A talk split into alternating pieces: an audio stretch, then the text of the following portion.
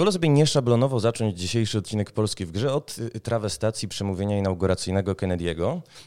Mianowicie e, nie pytaj, co twój kraj może zrobić dla game devu, pytaj, co game dev może zrobić dla twojego kraju. W dzisiejszym odcinku pomówimy o państwowym wsparciu i o tym, jak wykorzystać branżę w polityce zagranicznej, dyplomacji kulturalnej czy budowie soft power. Moimi gośćmi są minister Justyna Orłowska, pełnomocnik prezesa Rady Ministrów do spraw GovTech i szef Centrum GovTech. Dobry Państwu.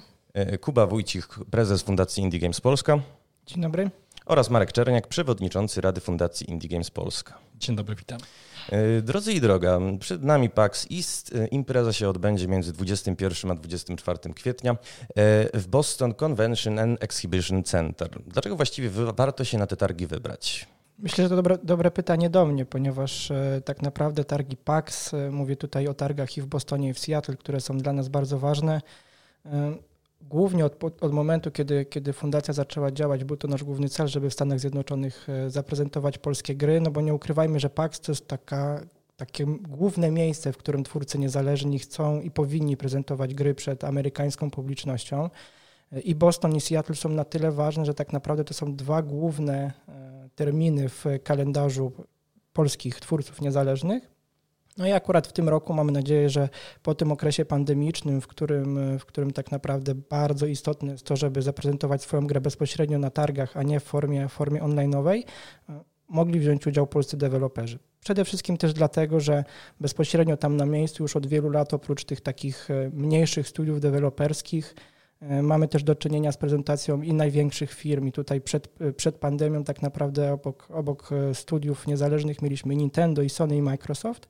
No wiadomo, że w tym roku to już jest, to już jest troszeczkę inny, inny, inne wydarzenie, więc tutaj też na pewno też trzeba wziąć pod uwagę to, żeby pokazać swoje gry, oprócz na przykład, obok na przykład Devolvera, który już też potwierdził swój udział, a jak wiemy jest to największy wydawca gier niezależnych.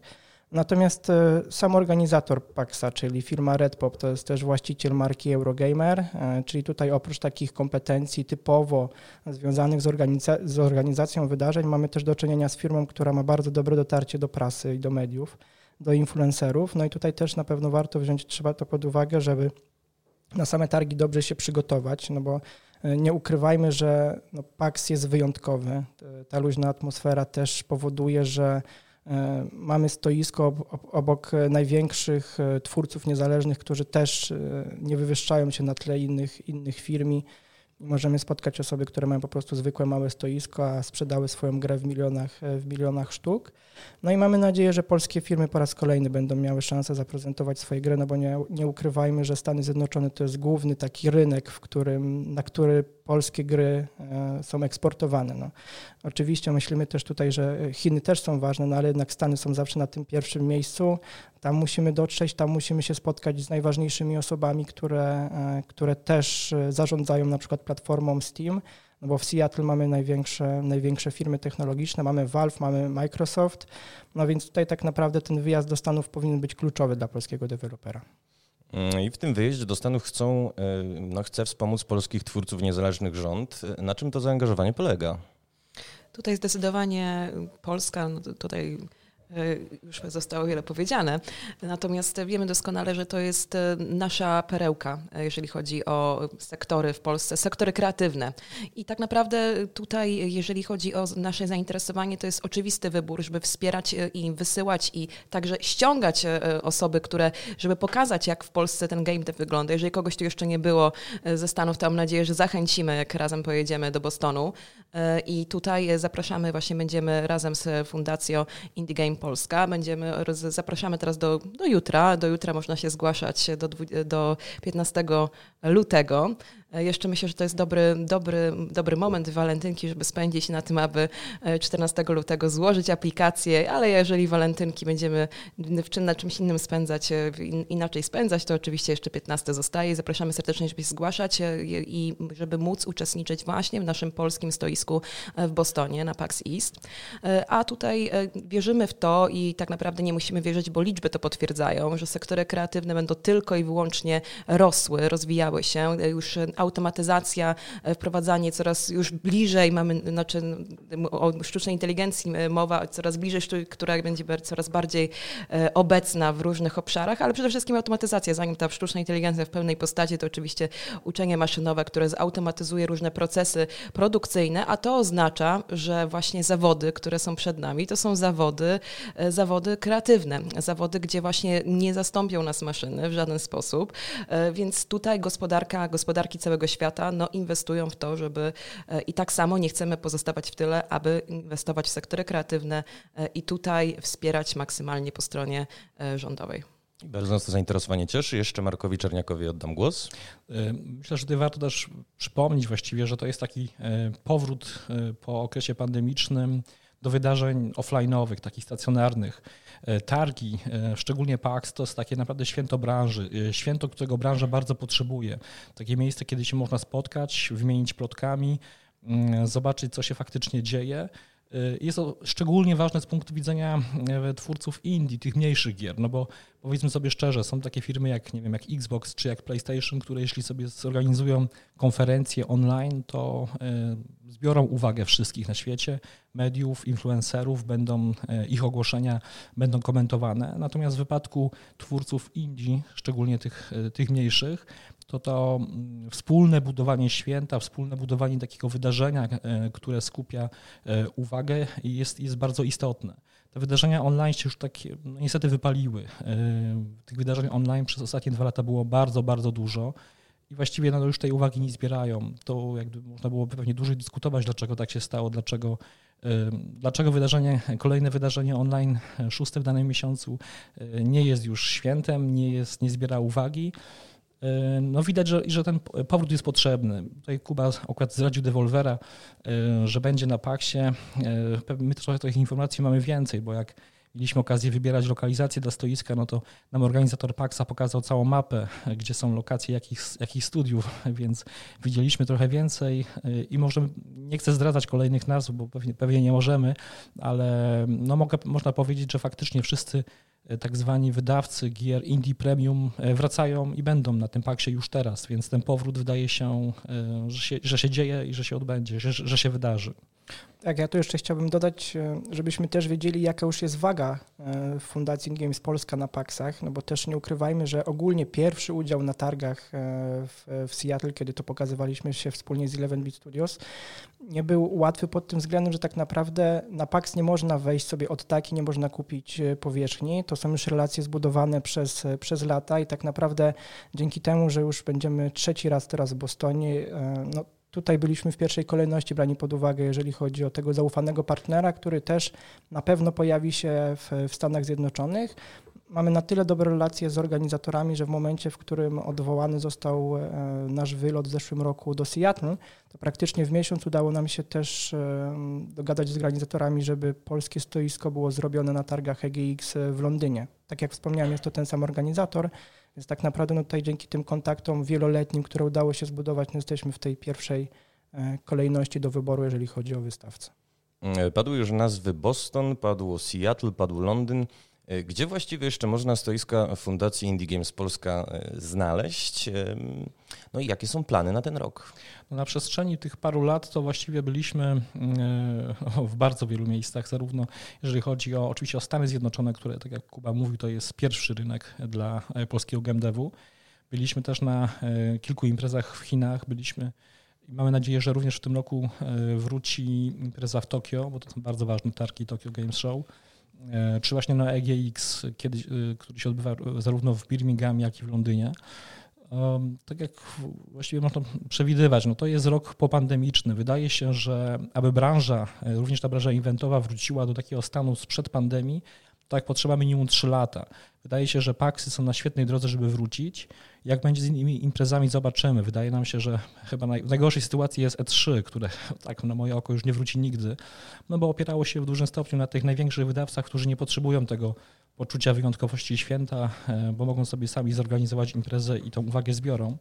Natomiast no, wydaje się, że, mm, że, że Tokio jest na pewno tym miejscem, że Londyn jest tym miejscem, no Chiny są trudnym tematem dzisiaj. Raczej bym nie obstawiał, aby się w tym roku cokolwiek wydarzyło, e, przynajmniej w wersji stacjonarnej w Chinach, ponieważ no, tu już wchodzimy troszeczkę na tematy nazwijmy to geopolityczne i problematyczne, ale to chyba będziemy, widziałem w swoich notatkach, później jeszcze chwilkę o tym rozmawiali, więc nie uprzedzajmy faktów. Na pewno będą w tym roku dla nas bardzo ważne są oczywiście PAXy, czyli Boston, czyli Seattle, Gamescom, jeśli wróci. Myślę, że będzie próbował wrócić, a jakim stanie Gamescom w Kolonii wróci, tego jeszcze nie wiemy. No i pewnie ten Tokyo Games Show. No i oczywiście na koniec roku kończymy, że tak powiem, sezon targowy w Poznaniu, czy na, na PGA w Poznaniu. W ubiegłym roku PGA były największymi targami w Europie. No taki był, taki był ten rok dziwny w ubiegłym roku, że największą imprezą, na jakiej byliśmy, to były właśnie nasze targi w Poznaniu. Mm, mam przed sobą w ogóle dwóch weteranów i chciałem zapytać też w imieniu tych młodych twórców, którzy się dopiero na Paxa zgłaszają, jakie właściwie rady byście mogli im dać? Jakie wnioski płyną no, zarówno z organizacji y, stoiska polskiego, no jak i z no, takiego, bym powiedział, znawstwa w ogóle branży eventowej? Wiesz co, wydaje mi się, że dla wielu na początku taki pierwszy wyjazd może się okazać szokujący pod takim względem, że mm, nagle trafiasz e, na targi, na których tak naprawdę twoja gra, na przykład jak jesteś na PGA, jesteś znany wśród deweloperów, e, dużo pracy do ciebie podchodzi, tak, to e, jak w Stanach Zjednoczonych jesteś, to jesteś jednym z wielu, który przyjechał na te targi, tak, i, taki mhm. początkowy szok e, może nas zastać. No oczywiście też sam PAX jest wymagający pod takim względem, że trwa przez 4 dni i to są 4 pełne dni, więc tak naprawdę taki wyjazd y, no, minimalnie musi się odbyć w dwie osoby, żeby też mieć możliwość jakby zamieniania się w, w prezentacji swojego projektu. No to po stronie, po stronie fundacji oczywiście oprócz samego stoiska, które my zabudowujemy, y, są dodatkowe działania promocyjne i marketingowe, natomiast no, sami deweloperzy też nie mogą o tym zapominać. Tak? W momencie, w którym którym lecimy do Stanów, czy to do Niemiec, czy do innego kraju, chcemy zaprezentować swoją grę, no to też musimy się skupić na tym, żeby zaprezentować ją jak najlepiej. E, więc swoje osobiste kontakty, które już tam udało się na przykład e, przez lata zbudować, najlepiej też wykorzystywać na spotkania bezpośrednio na targach. Mówię tu o prasie, mówię tu o partnerach biznesowych, no bo nie ma nic ważniejszego niż spotkanie na żywo, i wiele, wiele też deali, wiele mm, rzeczy zostało załatwianych właśnie bezpośrednio na takich, na takich spotkaniach, a nie w momencie, w którym trzeba wysyłać maile i czekać po 2-3 tygodnie na, na odpowiedź. Natomiast jeżeli chodzi o samo przygotowanie na targi, no to też wiadomo, że musimy się uzbroić e, i w cierpliwość, i mieć dobry głos, który na pewnie po, po tym trzecim dniu troszeczkę się załamie. Natomiast też też trzeba odpowiednio przygotować swojego builda, żeby to było przygotowane demo, które też ma możliwość szybkiej szybkiej zamiany na przykład danej misji, albo żeby szybko je zrestartować. E, natomiast my jako fundacja też przed każdym takim wyjazdem dajemy, dajemy informacje, na co należy zwracać uwagę, e, kiedy najlepiej przyjechać do Stanów Zjednoczonych, bo też wiele osób na przykład nie za bardzo zdaje sobie sprawę, jak działa jetlag, tak? Mhm. Więc tutaj też staramy się trafiać w takie terminy, w które najlepiej się przygotować bezpośrednio do, do udziału na targach. Przypominamy o wizach, przypominamy o paszportach bo też były już sytuacje, w których ktoś zapominał, że nie ma wizy albo nie ma aktualnego paszportu. Więc tak naprawdę no tutaj zbierając wszystko do kupy, to my jesteśmy takim opiekunem, który, który też e, stara się trzymać rękę na pulsie, żeby, żeby deweloperzy byli przygotowani w 100% na taki wyjazd. Ja tylko jednym zdaniem dodam, że warto pamiętać, że e, pobyt na pakcie to nie tylko stoisko, to nie tylko to możliwość, żeby tam, nie wiem, 100, 200 czy 300 osób zagrało dziennie w tą grę. Ważne jest to wszystko, co się dzieje wokół. Na imprezie są przedstawiciele najważniejszych e, platform sprzedażowych, czyli zarówno Steam, e, Xbox, PlayStation. To są mm, wyjątkowe okazje, kiedy można z tymi ludźmi spotkać się na żywo, poznać się, budować relacje osobiste. PAX to, to jest też ileś wydarzeń towarzyszących, to są party jakieś, e, szczególnie w Seattle jest ich więcej niż w Bostonie, chociaż zobaczymy jak to będzie teraz w tym roku e, po, e, po pandemicznym. Na tych wieczornych imprezach, które się odbywają, pod, są rozrzucone po całym mieście, jest mnóstwo okazji do fajnego networkingu. No i to są te wszystkie rzeczy, które się dzieją dookoła i one są czasem ważniejsze, ważniejsze niż, niż samo pokazanie gry na stoisku. My oczywiście zwracamy uwagę, żeby był dobry branding, bo nawet jeżeli ktoś nie zagra w tą grę, jakiś dziennikarz, ale będzie na, na nią, zwrócić na nią uwagę, że ona się tam pojawiała na, na hali targowej, no ta gra przestaje być taka anonimowa.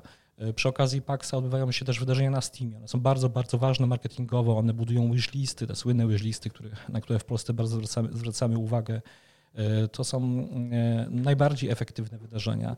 I to wszystko się dzieje wokół. Żeby, ważne jest, żeby tylko nie skupić się tylko i wyłącznie na tym jednym swoim monitorze, na tym swoim padzie, tylko żeby patrzeć dookoła, co się dzieje i szukać okazji.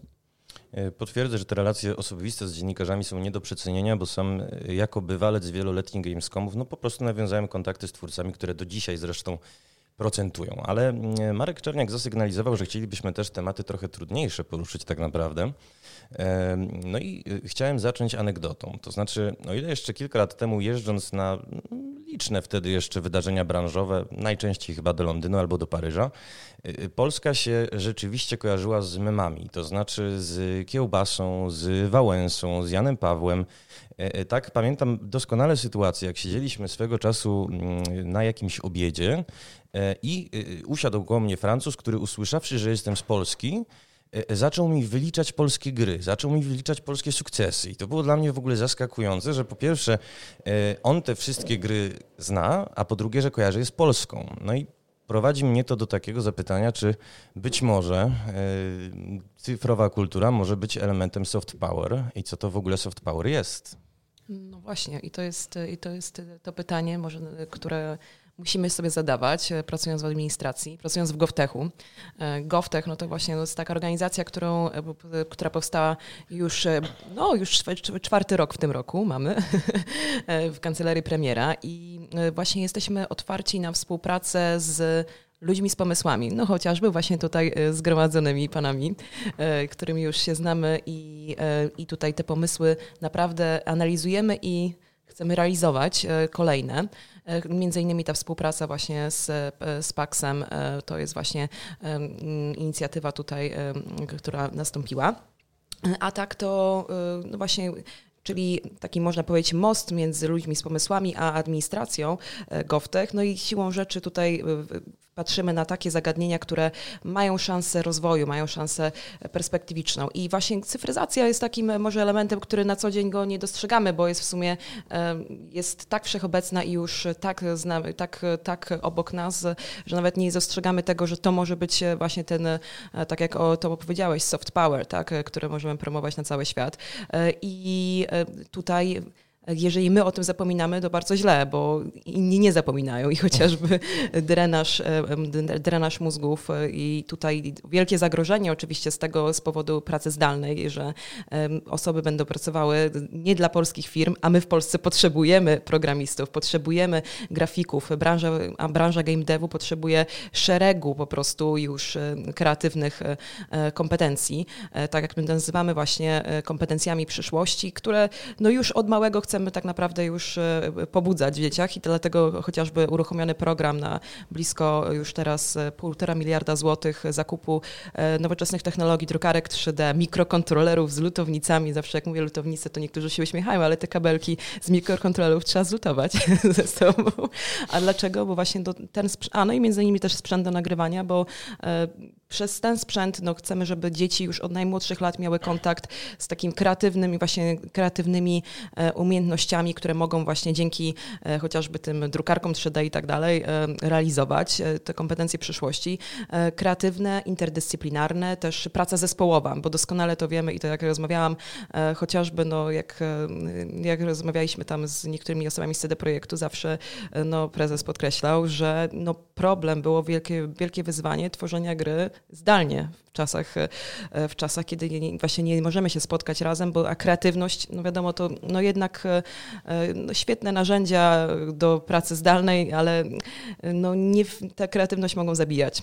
No i w związku z tym e, tutaj no, działamy na wielu polach. No między innymi, tak jak powiedziałam, już od najmłodszych lat, żeby dzieci uczyć tych kompetencji, ale także tutaj doraźnie, tak, czyli tutaj chociażby program Poland Business Harbor, ułatwienie, ułatwienia wizowe dla, dla dla osób, które chcą pracować w sektorze, e, w sektorze IT w Polsce. I tutaj zaczęliśmy od Białorusi i bardzo, bardzo, bardzo dużym zainteresowaniem ten program się naprawdę, była wielka odpowiedź. Blisko 20 tysięcy osób skorzystało z tego programu, a tak naprawdę mamy rok z hakiem dopiero tego programu, więc no tutaj to też, jeżeli ktoś nas, to tak, także dotyczy branży oczywiście game devu, więc jeżeli jesteście zainteresowani, to zajrzyjcie na naszą stronę koniecznie i tam zgłoście zainteresowanie, że chcielibyście takiego programistę z już teraz obecnie siedmiu krajów, które są w programie. Jest to Białoruś, Ukraina, Mołdawia, Gruzja, Azerbejdżan, Rosja, więc już można, można ściągać się z tych krajów, więc zachęcamy serdecznie, żeby no, korzystać, czyli także z, z tego programu jak Plan Business Harbor. Mm, oczywiście zachęcamy do aplikowania. Marek Czerniak na pewno chciałby coś w temacie soft power dodać. A czy jesteśmy, jesteśmy może przygotowani, mamy jakąś definicję soft power, czy nie mamy? Idziemy z głowy. Masz możliwość stworzenia jej. Stworzenia. Nie, jest taka bardzo fajna definicja nawet w Wikipedii, pamiętam, polecam ją, bo ona jest taka króciutka i naprawdę mówi wszystko. Soft power, czyli, yy, czyli umiejętność narodu, teraz będę tak mówił z głowy, więc może nie być zbyt dokładnie, yy, wpływania na inne kultury, zdobywania sobie, yy, zdobywania sobie przychylności innych narodów poprzez takie miękkie działania, szczególnie przez kulturę. No i wydaje mi się, że gry wideo jako takie w Polsce to jest ta nasza szansa. Jesteśmy naprawdę dobrzy w robieniu gier wideo. Sprzedajemy ich mnóstwo na świecie e, i powodu i e, jest to nasza, nasza, szansa, żebyśmy e, faktycznie budowali skojarzenia Polski, skojarzenia Polski właśnie z, z, czymś fajnym, z czymś kreatywnym, z czymś, co, co, co, co czym się ludzie interesują.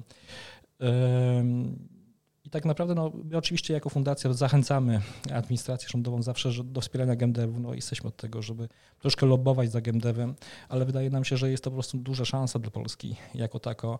GameDev jest branżą wysokomarżową. To jest taka branża, o którą wszyscy zabiegają i rywalizujemy również w Europie. Bo jest to stosunkowo nowa branża. No co prawda gdzieś tam początki GameDevu to są lata 70. właściwie jeszcze, Natomiast no, ta rewolucja tak naprawdę, która spowodowała, że zaczęliśmy się liczyć, to jest rewolucja dystrybucji cyfrowej, która wbrew pozorom nie wydarzyła się wcale aż tak dawno temu. To był ten moment, kiedy nad handlem grami wideo przestali, e, przestali kontrolować jacyś pojedynczy wydawcy, którzy mieli możliwości budowania dystrybucji pudełkowej, tylko właściwie no, my możemy w tej chwili za pomocą platform e, cyfrowych dystrybu dystrybuować gry, ale my możemy, może każdy na świecie. W związku z czym e, wiele państw, no, a bogate państwa, rozwinięte państwa to takie, które opierają się na, na gospodarkach, na branżach, e, na, na gospodarce innowacyjnej, na, na branżach wysokomarżowych, rywalizujemy o to, żeby te branże były u nas. Stąd, stąd właśnie no, programy wsparcia, które pojawiają się w całej Europie, pojawiają się na całym świecie. To są często bardzo bogate programy, aby ściągać firmy do danego kraju, aby e, budować te, tą, wartość, e, tą wartość w danym kraju. I, i, no jesteśmy w tym wyścigu, w sensie no, jesteśmy, musimy w nim uczestniczyć.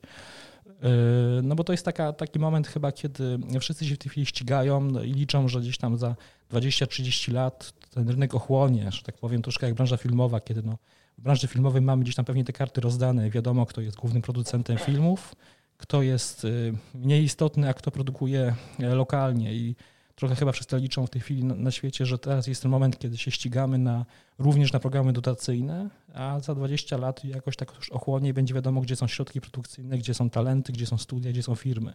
No i to jest taki moment krytyczny w tej chwili. No właśnie y, w tym wyścigu jesteśmy we wcale chyba y, w tym momencie nie najlepszej pozycji ze względu na y, trzy ogłoszenia z ostatnich dwóch miesięcy. Myślę tutaj przede wszystkim o nowo powołanym rządzie niemieckim o koalicji świateł drogowych, która już w swojej umowie koalicyjnej zapisała, że zamierza zapewnić stabilne finansowanie game devowi, co więcej zamierza e, ukrócić różne biurokratyczne hamulce, przez które no, twórcy, przede wszystkim niezależni, mieli problemy, żeby się o to finansowanie ubiegać. E, co więcej, krążą też wieści, że zamierza e, rząd przeznaczyć nawet 200 milionów złotych wsparcia na game dev w ciągu najbliższych czterech lat.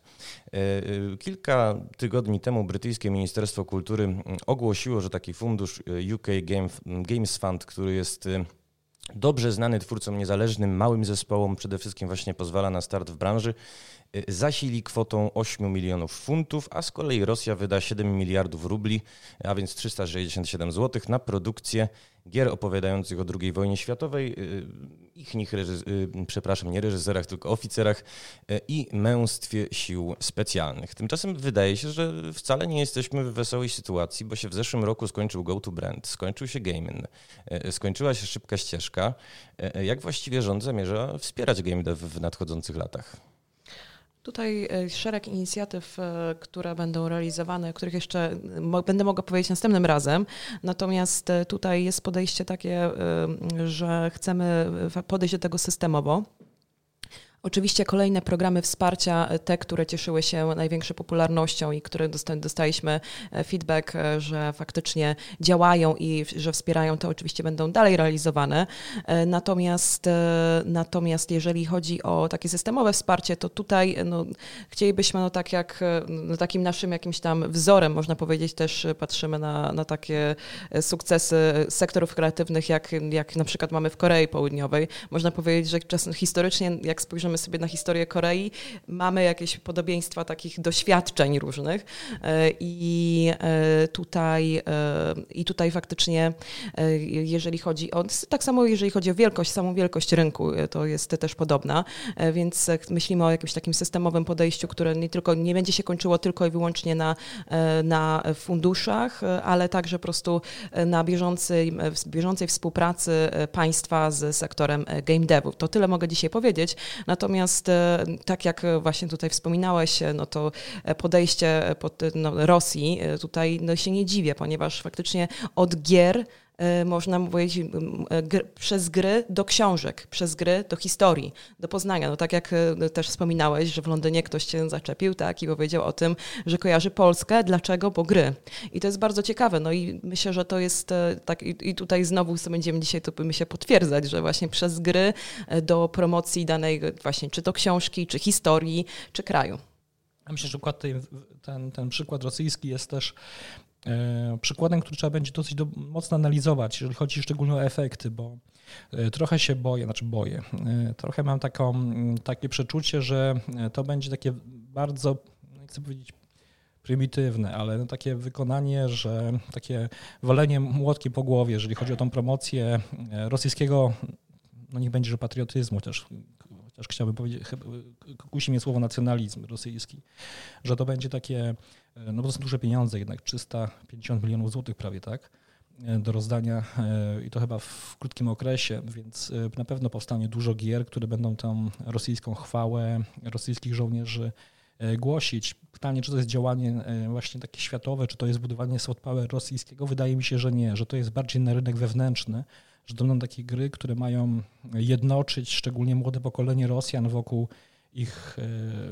historii, ich chwały, ich, ich wojsk, ale że to nie będzie budowało ich e, soft power za granicą, że to nie będą gry dobrze odbierane za granicą, no chociaż może przedsaniam i że odbiorców zachodnich i być może wielu się złapie na taką e, dosyć słabą propagandę. Znaczy wiemy, że Rosjanie od dawna walczą, jeżeli chodzi o tą branżę gier, Mamy tutaj zarówno e, kwestie dofinansowań, które się już e, były w poprzednich latach e, dla, dla, dla, branży gier, jak i sami gracze walczą. Jeżeli jakaś gra się pojawia na świecie, zachodnia gra, w której rosyjskie wojsko albo Rosjanie nie są dobrze przedstawiani, no to rosyjscy gracze trolują tą grę natychmiast, spamują złymi ocenami, jakimiś zgłoszeniami, że to jest zła gra, też mieliśmy taki kilka temu, pamiętam, przykład z Polski, małej gry niezależnej, którą Rosjanie właśnie tak, e, rosyjscy gracze tak właśnie bardzo mocno zaspamowali złymi ocenami, no bo nie była, niezbyt dobrze przedstawiała, nazwijmy to, e, Związek Radziecki. No właśnie chciałem was zapytać w ogóle o ten mm, rosyjski eksperyment, bo gry, co chyba też warto na tej antenie podkreślić, są medium globalnym i być może właściwie jedynym dobrym polskiej kultury, które ma globalny potencjał. No bo jak nie przekonamy zapewne Francuzów, żeby czytali Remigiusza Mroza, jak w Stanach nie będzie się słuchać Sana czy, czy ekipy, tak 96-97% te nasze polskie gry wideo trafiają właśnie y, na eksport i i chyba Rosja, produkując toporną propagandę, nie będzie w stanie zawojować rynku światowego. Aczkolwiek y, y, te działania mm, zarówno niemieckie, jak i brytyjskie zdaje się no, zmniejszą konkurencyjność naszej branży i chyba, chyba warto, żeby rzeczywiście, y, żebyśmy pozostawali w liderem regionie tak, jak jesteśmy dzisiaj.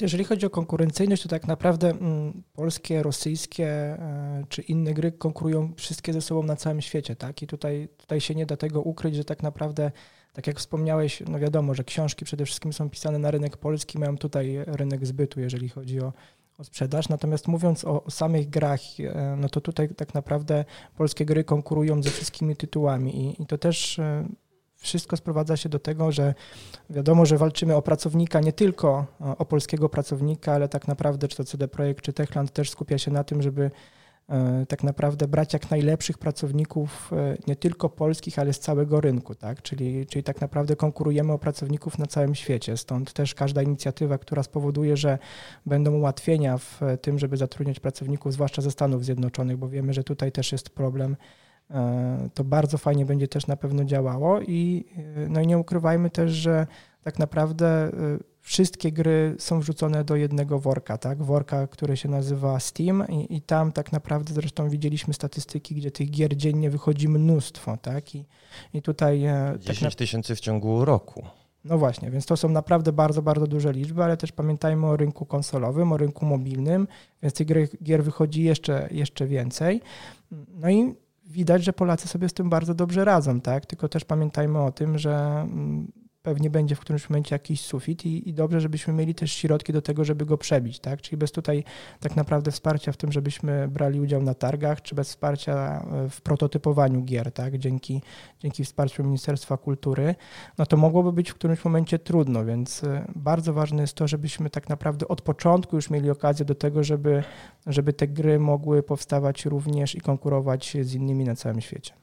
No dobrze, że o tym umiędzynarodowieniu wspomniałeś, no bo to też warto chyba odnotować, że już co dziesiąty pracownik polskiego game devu pochodzi z zagranicy. Co więcej, coraz częściej się pojawiają ludzie nie tylko ze wschodu, z Ukrainy czy Białorusi, ale właśnie ze studiów zachodnich, często z doświadczeniem seniorzy po bardzo wielu projektach. Ale odnoszę wrażenie, że trochę porozmawialiśmy o znaczeniu gier w kontekście takich właśnie miękkich środków dyplomatycznych, ale chciałbym też Marka zapytać, dlaczego e, właściwie rządy wykazują takie duże zainteresowanie naszą branżą w kontekście gospodarki.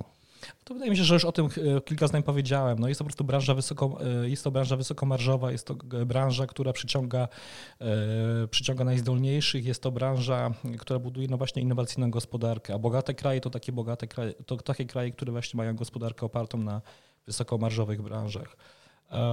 No jeszcze tylko może dodam, chociaż to będzie taka troszeczkę wrzutka, że no my faktycznie sprzedajemy, tak jak Kuba mówi, przez Steama, przez konsolę, natomiast no cieszymy się z tego okienka, nazwijmy to w historii, że faktycznie ten handel jest wolny i możemy to robić. Tylko dzięki temu polska branża się może rozwijać. Ale żyjemy w też niepewnych, w niepewnych czasach, że tak powiem. E, niestety to dotyczy zarówno kwestii globalnych, jak i kwestii e, nam, nam dużo bliższych. E, I miejmy nadzieję, że ten handel wolny pozostanie, ale potrafię sobie wyobrazić, chociaż ostatnie dziesięciolecia nas przyzwyczaiły do wolności handlu, że być może się okaże, że, że, że, ten rynek nie będzie tak wolny, że na przykład, nie wiem, firmy z kapitałem XYZ będą miały e, trudniej, żeby dostać się do dystrybucji na Steamie, niż firmy z kapitałem takim czym innym. No, tak jak jest w tej chwili w Chinach. E, gdyby, no, w Chinach się przyzwyczailiśmy, no bo w Chinach tak już jest po prostu, że jak nie masz lokalnego e, przedstawiciela, który ma kapitał i rejestrację w Chinach, no to nie wejdziesz do dystrybucji, ale przyzwyczailiśmy się, że świat zachodni jest inny, otwarty. Natomiast no, jak będzie, jaka będzie przyszłość, tego nie wiemy, ale wydaje się, że coś się zmienia na świecie. Nie da się ukryć, że wieści ostatnie, zwłaszcza jeżeli chodzi o Chiny, nie należą do Y, optymistycznych. Y, pani minister, ja na koniec chciałem zapytać, bo tak e, zasygnalizowałaś, e, że jakieś decyzje i jakieś wieści przyniesiesz wkrótce. Wkrótce, czyli kiedy? Mam nadzieję, że bardzo wkrótce. I nie będę to oczywiście tylko ja. E, ja będę jakimś tam posłańcem już operacyjnym, że tak powiem, mhm. oczywiście. Natomiast tutaj. No, Przepraszam, że tak, nie, no ale nie chcę tutaj nawet jeszcze mówić partnera, ale na pewno ten partner o tym też głośno, razem z tym partnerem o tym głośno powiemy. E, natomiast, e, natomiast no, tak jak tutaj powtórzę za wami wszystkimi, no, tutaj nie ma odwrotu. No, gospodarka oparta na wiedzy to jest e, gospodarka oparta na właśnie na, na kapitale ludzkim. To jest po prostu no, coś, czego wszystkie gospodarki świata już to zauważają i zastanawiają się, gdzie mogą właśnie mieć ten swój, ten ten swoje soft power. I mamy nadzieję, że no, mamy nadzieję, będziemy zrobimy wszystko, co, co, co można zrobić, żeby właśnie to była, to była Polska. No już teraz jesteśmy jednym z rozgrywających w regionie i, i dobrze by było, żebyśmy się w takim miejscu znaleźli za lat 10 czy 20, a może nawet jeszcze lepszym. Rozbudzone mamy w takim razie nadzieję. Bardzo pięknie Wam dzisiaj dziękuję za udział w naszej audycji. Moimi gośćmi byli Justyna Orłowska, pełnomocnik prezesa Rady Ministrów do spraw GovTech y, i szef Centrum GovTech. Dziękuję serdecznie. Kuba Wójcik, prezes Fundacji Indie Games Polska. Dziękuję bardzo. Oraz Marek Czerniak, przewodniczący Rady Fundacji. Dziękuję bardzo.